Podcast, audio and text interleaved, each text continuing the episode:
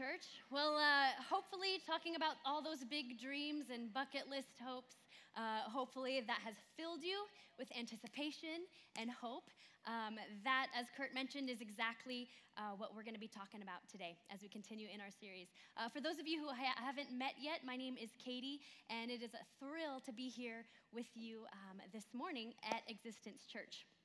Well, the whole idea of this series that we've started last week and are continuing this week is that as we look at the emergence of this Jesus way of life, at this you know purpose like what what is the reason of following jesus? Why would we come to a place like this? Why would we devote the time in our day uh, to pursue following this jesus? And it's um it's because we find that the people of god throughout the scriptures have been empowered to do great things and to create the kind of community uh, that reflects this irresistible jesus that is our hope of what these kinds of gatherings will produce not only in us but as we stretch out and look beyond um, the world and last week, as Kurt talked about uh, irresistible grace, uh, today we're going to be wrestling with this idea of hope. And now, uh, I don't know about you, uh, but for me, one of the things that you should know about me is I have this like unshakable desire to be part of something miraculous and awesome in my lifetime.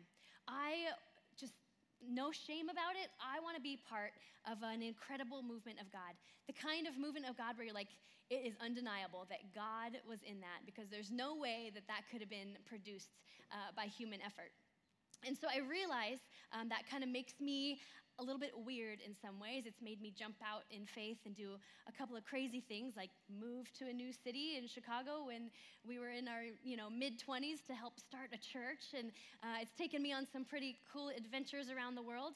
Uh, but I don't know about you, but are there ever times where you just wondered, where you just thought to yourself, um, "Gosh."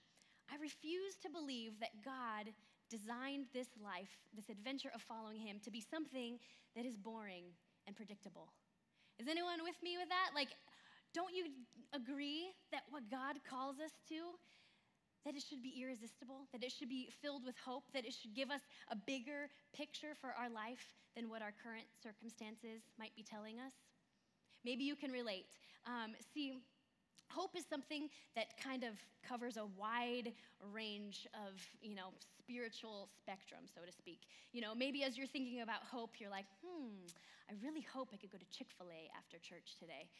Oh, want, want, Sunday, too bad. None of us can go to Chick fil A today. We'll have to wait till tomorrow. But it can cover everything from something trivial as what we want for lunch to something more profound, like, I really hope my children grow up to become all of who God created them to be. Or maybe it's, I really hope my marriage can become better. Or I really hope I get that job I've been praying to get. And so I don't know where you stand when it comes to hope, um, but whether you would say you are a committed follower of Jesus, or whether you're just checking out this whole Christianity thing because maybe a friend or neighbor invited you. I want us to start off uh, by reading one of the most foundational passages when it comes to understanding how the God of the universe forms hope within each and every human soul. Now, I know that sounds like a pretty daunting task, but I believe um, that the Word of God, um, that the words found right here, um, that these words come directly from His heart and are written directly uh, to our hearts even if you're just learning what you believe, maybe this is like your first time at church or maybe you're new to church, I want you to just ask yourself this question. As we read these words together, ask yourself are these the kinds of things that you want to be true about you when it comes to hope? Now, we're not going to turn there. Um, we're just going to jump because the words are going to be up on the screen. But uh, we're going to read a verse from Romans. Uh, it's written by a guy named Paul. And Paul had been through some crazy adventures. His bucket list was pretty incredible. Um, but he writes this powerful thing that we are actually going to read out loud together. I know, we're mixing it up a little bit. It's going to be a little bit, we're going to cover a lot uh, of God's word today. So uh, buckle up. We're going to start off by reading this out loud together. All right, first service nailed it. So I expect you guys to be even more hope filled and excited about these words that we're going to read together. All right, you ready? I'm ready. Let's do this. All right, so therefore, since we have been justified by faith, we have peace with God through our Lord Jesus Christ, And through him, we have also obtained access by faith into this grace in which we stand. And we rejoice in hope of the glory of God. More than that, we rejoice in our sufferings, knowing that suffering produces endurance, and endurance produces character, and character produces hope, and hope does not put us to shame because God's love has been poured into our hearts through the Holy Spirit who has been given to us. Wow. You guys nailed it the first time. We didn't even have to do a do over. I'm so excited about that. Friends, when you read those words, does something rise up in you? Does your heart start to beat a little faster? I know for me, I, I find it interesting that Paul, the writer of these words, he addresses this idea of suffering in the midst of his pep talk about hope. Strike anyone as a little bit odd? For me, it, it kind of does, but Paul speaks right to this tension that many of us have felt at times. That sometimes, if we're honest, if I'm honest, that sometimes in life, it's a little easier to just not get our hopes up in the first place so that we don't get disappointed when the thing we hope for doesn't happen. Has anyone ever been there? Yeah, I for sure have. Right? But as we just read, hope does not put us to shame. Other translations say that as hope does not disappoint.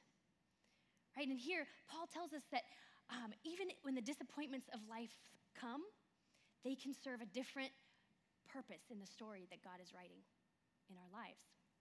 Right? And you went, okay, so how do we take that? How, what is hope? What does it actually mean? How do you define hope? The best definition that, that I can come up with is that hope is a holy confidence in God that defies circumstances. That hope is not dependent just on whether things go right or things go wrong. Hope is this thing that God sustains in us, even when we think that all hope is lost, when we're willing to endure suffering, when we're in, willing to endure things that don't make sense in life and stick with God anyways, and allow Him to do what only He can do. Right? If any of you have had the kind of relationship, maybe a marriage or a friendship, have you ever noticed that even in our most important relationships, even like our relationship with God, that it requires a certain tenacity, a kind of dogged determination to just not give up?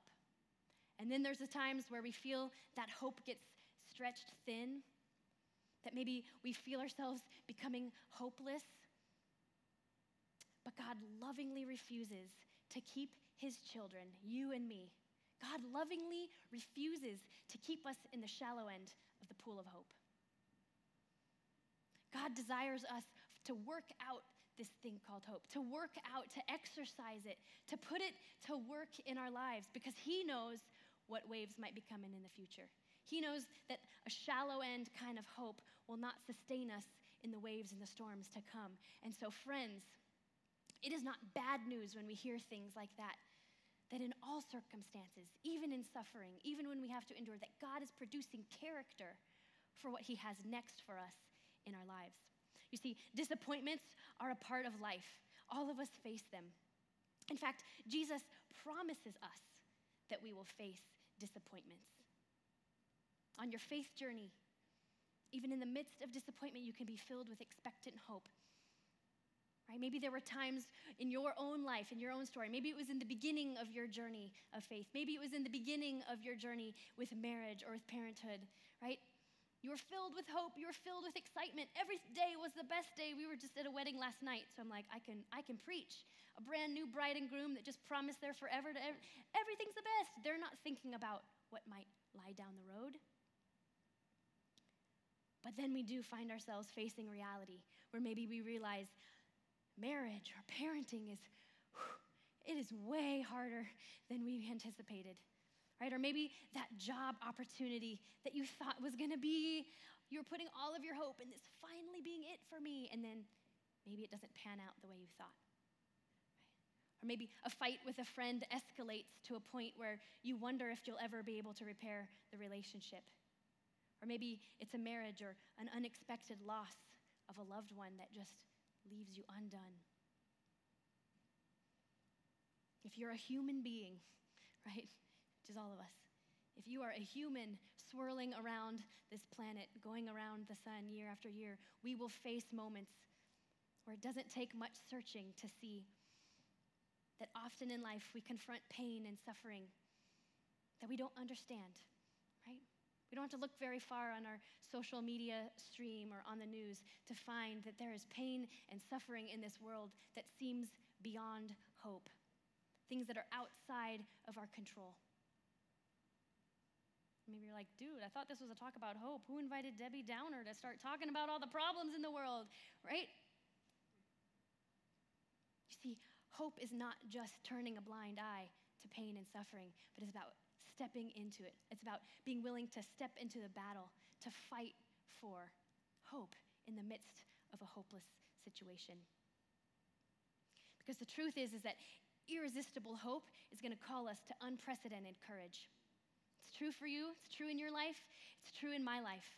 That irresistible hope calls us to unprecedented courage, right?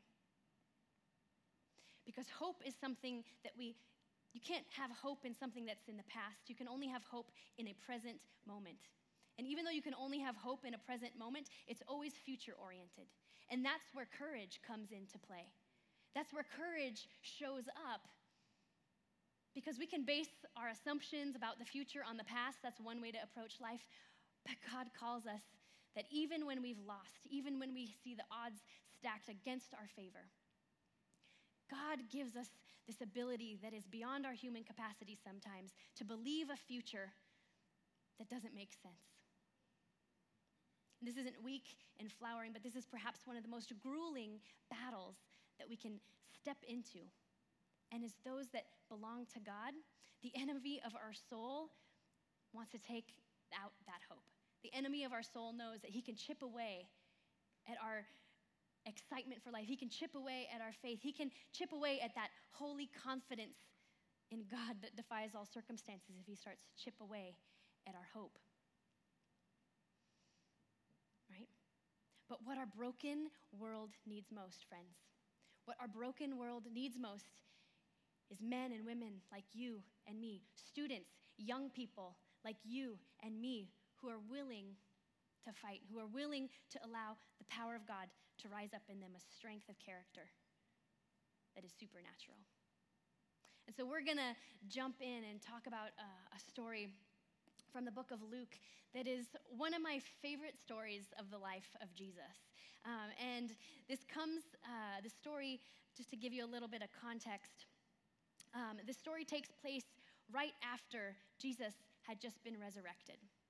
It's literally still Easter Sunday, right? For me, when I think of hope, Easter is one of the first things that comes to mind. All the little kids in their outfits and their bonnets and all the fun colors and flowers and spring and life and hope and everything's the best, right? So, literally, in this story, it's the actual first Easter.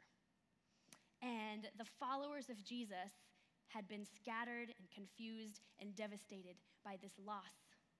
Their leader, many of them had uh, given up their whole lives. They'd given up their careers, they'd left their families, they've sold all their possessions to follow this man who they believed was the Messiah, who had come from God to save the world.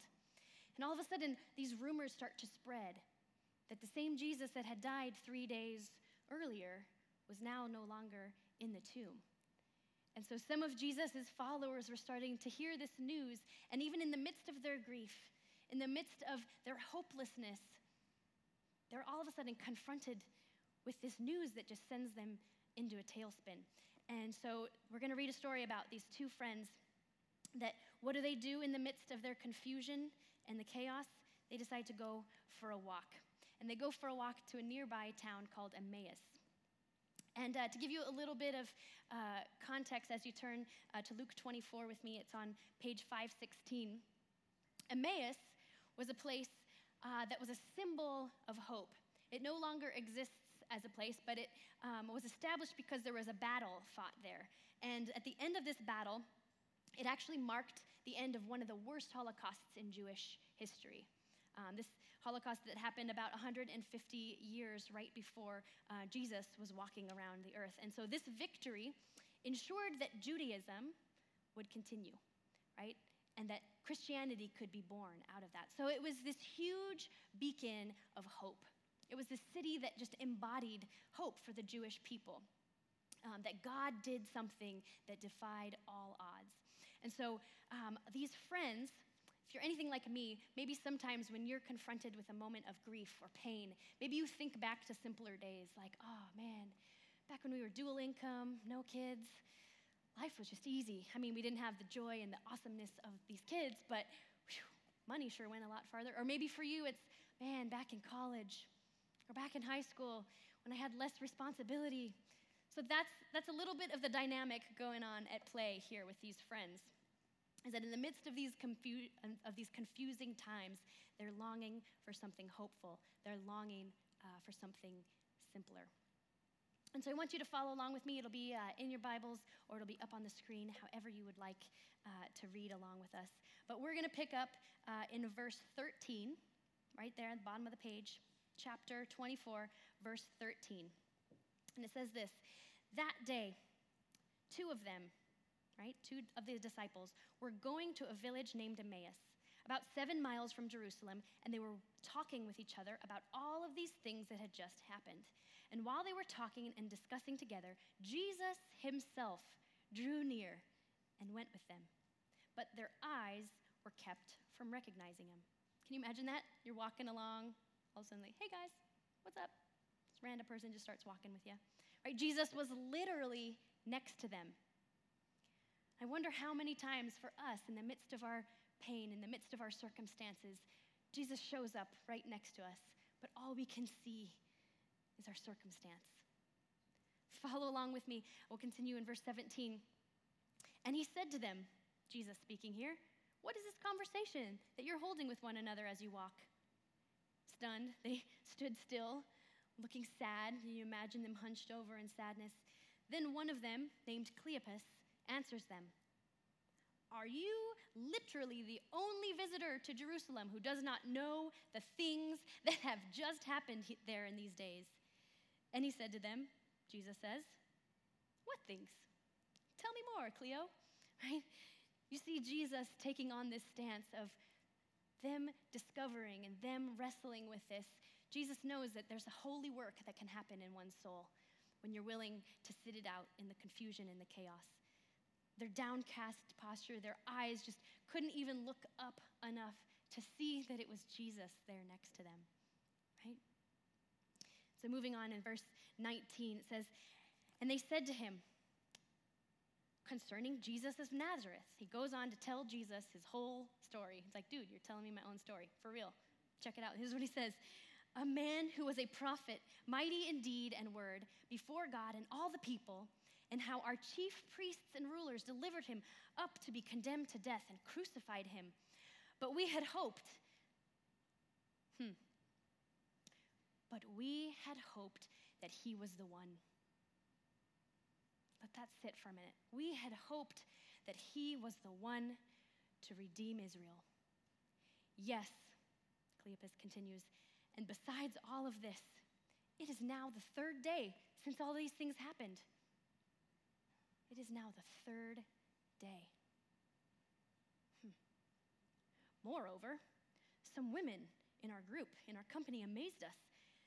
They were at the tomb early in the morning and they did not find his body. And then they came back saying that they had seen a vision of angels and that those who said that he was alive, these angels literally told them, Jesus is alive. And some of those who were with us went to the tomb and found it just as the women had said. Right? It was like this was too good to believe what these women said, so a couple of guys had to go check it for themselves and make sure. Right? But they did not see him, they did not see Jesus. So it's so interesting to me that we see these disciples, Cleopas and this other friend, who he's not even named, right? These two friends are starting to kind of add up all of the information. They're like, okay, wait, so these women said that Jesus wasn't there, then these other guys went, and there were some angels. You can see them doing the math, adding up the eyewitness meter, and you see it tick, tick, tick, tick, tick, that you see maybe, just maybe, This might seem a little bit too good to be true, so, so I don't know.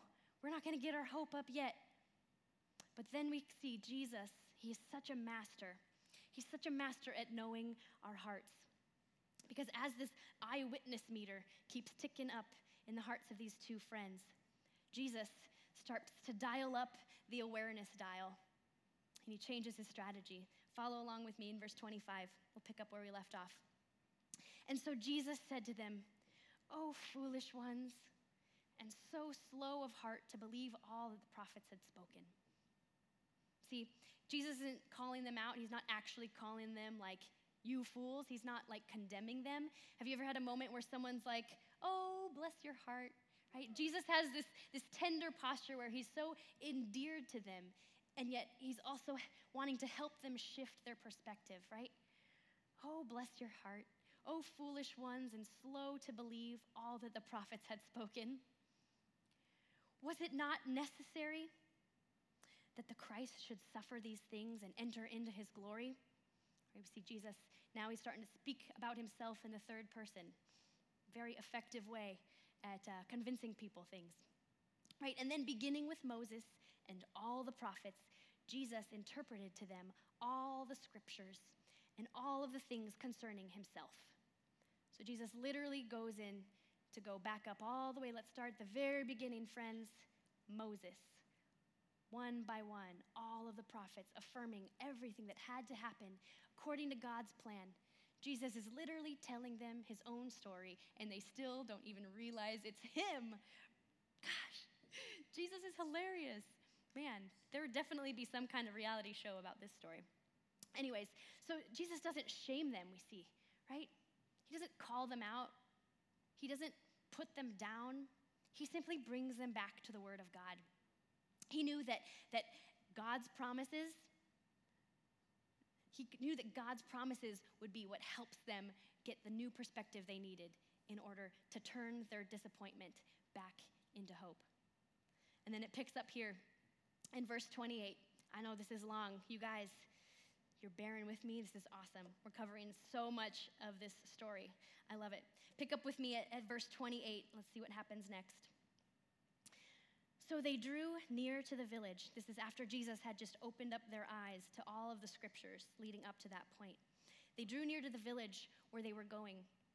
And Jesus acted as if he were going farther, you know, keeping it cool. I'm just going to keep going, guys. No big deal, right? But they urged him strongly, saying, Stay with us. For it is towards evening. Now they're coming up with all these reasons. We don't know why we want you to stay with us. We just do for, you know, it's towards evening and the day is now far spent. And so, of course, Jesus, with all the love in his heart, he went to stay with them. And when he was at the table with these friends, he took the bread and blessed it, and he broke it and it gave it to and he gave it to them. And in that moment, their eyes were open and they recognized him. And then the unexpected. He vanished from their sight. All of this lead up to this moment of when these friends finally realize it's Jesus, and then boom, he's gone. They asked him, Stay with us, stay with us. We don't want you to leave. You've just opened up this whole new perspective for us on the scriptures. Now that we see it's you, their hope is restored. And they said to each other, in verse 32, did not our hearts burn within us while he talked to us on the road and while he opened up the scriptures? And they rose within that same hour. They returned to Jerusalem and they found the 11, which are all the other disciples, all of Jesus' closest followers, and all of those who were with them gathered together, saying, The Lord has risen indeed and has appeared to Simon, also called Peter. And they began to tell all that had happened on the road and how he was known to them, how Jesus was known to them in the moment of breaking bread. Now, friends, this is incredible. The moment these friends saw Jesus, they went from downcast, could barely walk, could barely even turn their heads up to see who was walking with them, to instantly their hope is restored.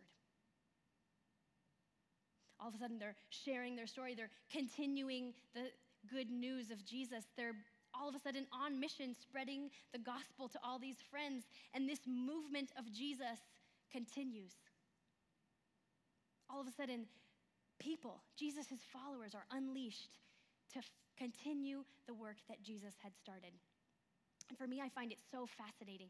I want to break this apart for us because God transforms our disappointment to hope when we do a couple of things. And so we're going to walk through a couple of the ways that, that God does this, the way He transforms our disappointment into hope. And the first is that he, dis- he transforms our disappointment to hope when we saturate our mind with God's word when, when we're willing to saturate ourselves, when we're willing to get into the Word of God. See, Jesus knew the first thing he needed to do for these friends was to remind them of the promises of God, to remind them of the things that they had already devoted their lives to learning the teachings of Jesus. See, hope does not disappoint, even when our circumstances can lead us to realize otherwise, right? That when we're willing to risk hope, to look foolish, that's right where God has us, to where He can grow our hope in beautiful ways. Right? See, God created us in His image to be courageous warriors of hope. And sometimes, sometimes, when we're in the thick of it, we just need a little reminder. When we have the tape playing in our head of all of our failures or all of the things that people have said about us or all of the things that are causing us pain, we just need to be reminded with the Word of God, what God has to say about us. We actually put together a little resource for you all, um, speaking of that, knowing that hope is something that we can all wrestle with at times. Um, we actually put together something that uh, our prayer team, when we are going to be in the back later on in the gathering, this is a list of a bunch of different areas where we can struggle to remain hope filled. And we've listed out promises of God from His Word that pertain to each of these areas that we sometimes find ourselves struggling with. And so, if you're in a posture right now where you're like, I just don't even know how to pray for myself, I don't even know how to pray myself out of this anxiety, out of this depression, out of this grief, out of this physical disease I'm wrestling with.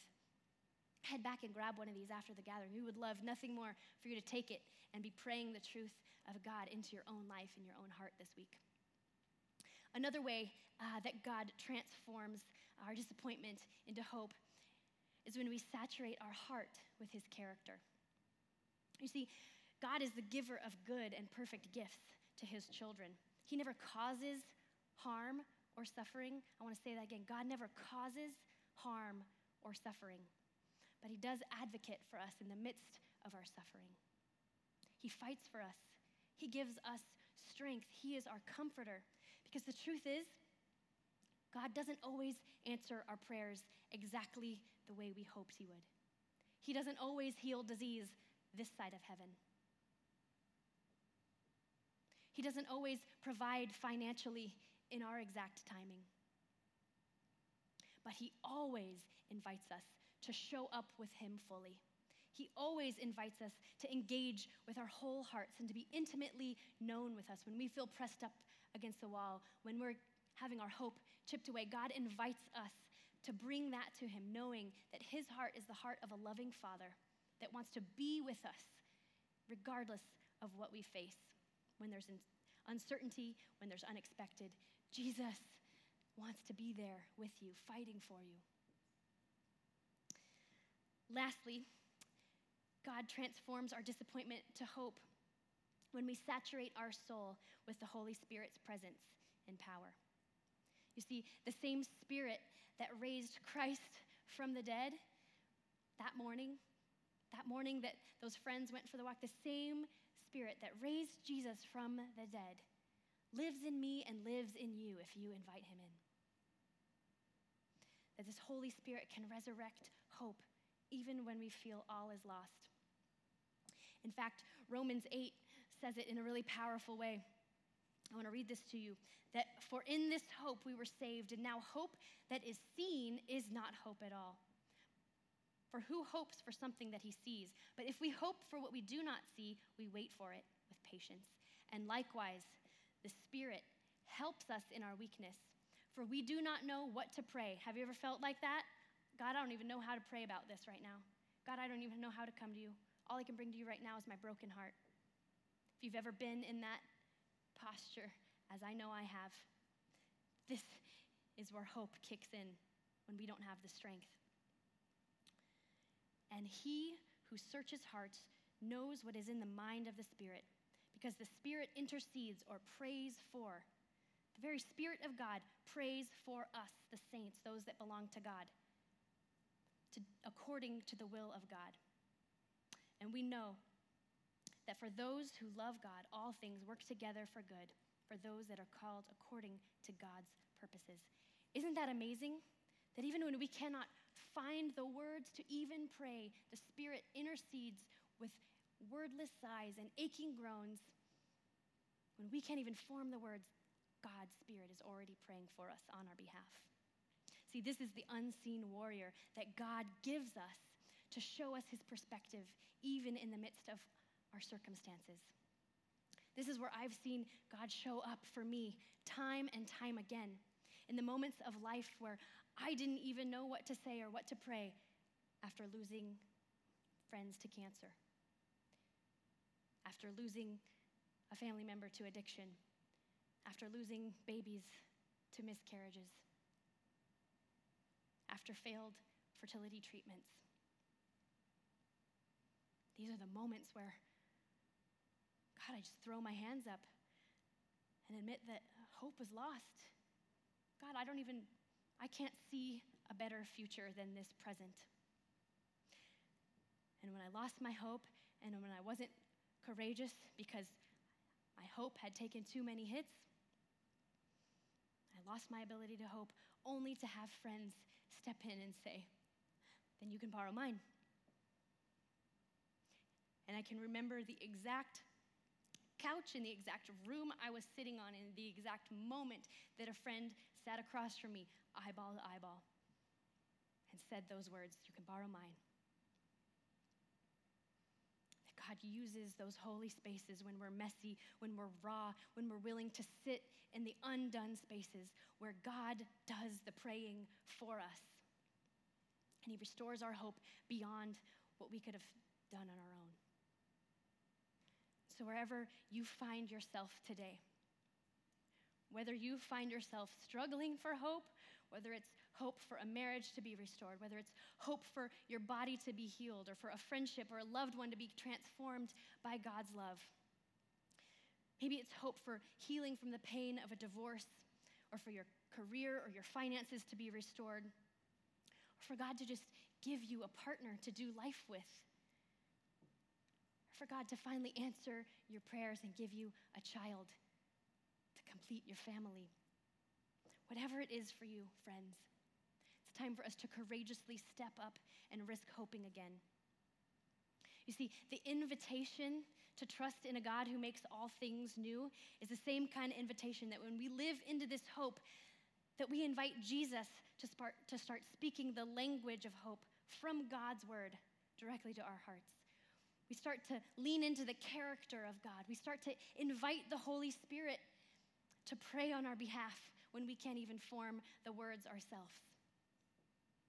Because irresistible hope, friends, it calls us to unprecedented courage.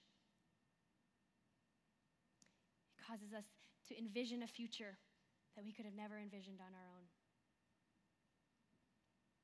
You know, our deep desire um, for this church our deep desire for this community is to be one that embodies this kind of holy confidence in God that defies circumstances. And simply by looking at the story of this church, many of you have endured just as a body over this last year of so much uncertainty, so many questions. You know, we've only been here for four months, but I know there's been a lot of change, a lot of things shifting around, a lot of perspectives that maybe got, whoa, God, what are you doing here? And all of a sudden, we find ourselves in this moment. We find ourselves confronted with this God that is saying, Friends, I'm doing a new thing.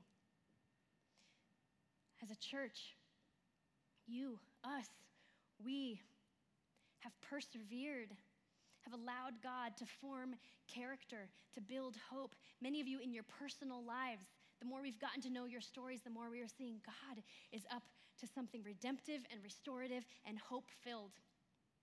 And I can't wait to see it unfold. And that's why this idea of holy hope, irresistible hope, is so important. Because God's inviting us into something miraculous, something bigger than we can even imagine, than we can even hope for. So, what I love about Jesus is he's slow to let hope rise. He's slow to let us discover on our own the depth at which our souls can trust him. But he's also quick when we ask, when we say, Jesus, just stay with us a little bit longer, like those friends say, don't keep going, Jesus, stay with. He's quick to say, Yep, I'm there. I'm with you. And in that moment of breaking bread, when these friends' eyes were opened to the reality of who Jesus was, that is the beauty of the story that God continues to invite us in. That moment when Jesus broke bread and Cleopas and his friend realized they were brought back to this moment in an upper room before Jesus had headed to the cross. A moment where Jesus told his friends, This is what's going to happen to me. I'm going to endure this death. It's going to be painful. Three days later, I'm going to be risen from the dead. You guys can't even comprehend that right now, but it's because I love you so much. I'm willing to go to death, to the ends of the earth, to conquer death, to conquer hell, to conquer any pain and separation from God that we can ever endure. Jesus took that on himself and courageously stepped into hope, knowing that God had a bigger plan for his life. And as he sat at this table, knowing full well the love he had for you, the love he had for me, he explains to his friends, This is my body broken for you. This is my blood poured out in love for the forgiveness of sins, past, present, future, every human that would exist for the rest of time. Jesus' love conquered all of it and gave them hope in the midst of what felt hopeless.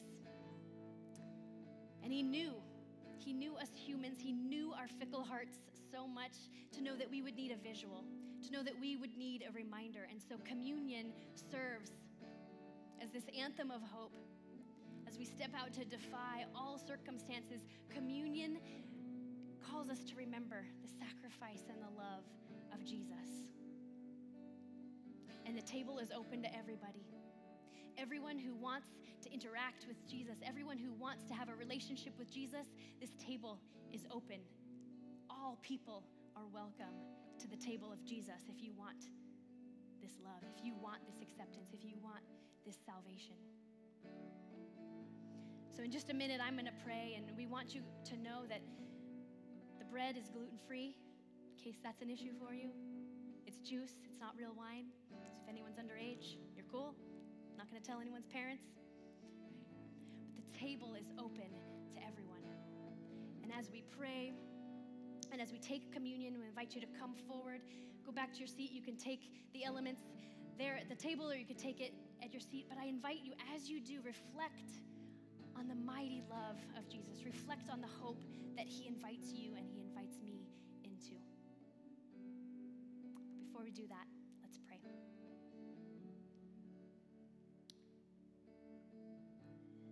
God, I thank you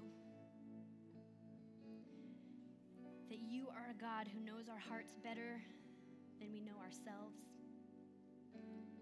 That in the midst of our circumstances, you invite us to saturate our minds with your word, with who you are, your character. And Holy Spirit, you yourself pray on our behalf when we can't even find the. So, Lord, I just want to pray over anyone in this room that is struggling with fear and anxiety. I pray a spirit of peace and hope. For anyone whose hope feels thin with all of the injustice of our world, Lord, I pray for hope, for healing for our land. For anyone navigating a broken relationship, Lord, I pray for he- forgiveness and healing. For those who are grieving, pray for the comfort of your presence. For those with physical di- disease, I pray for healing. For those facing depression and despair, Lord, I pray for the cloud to be lifted, for restoration, for your comfort to be near to them.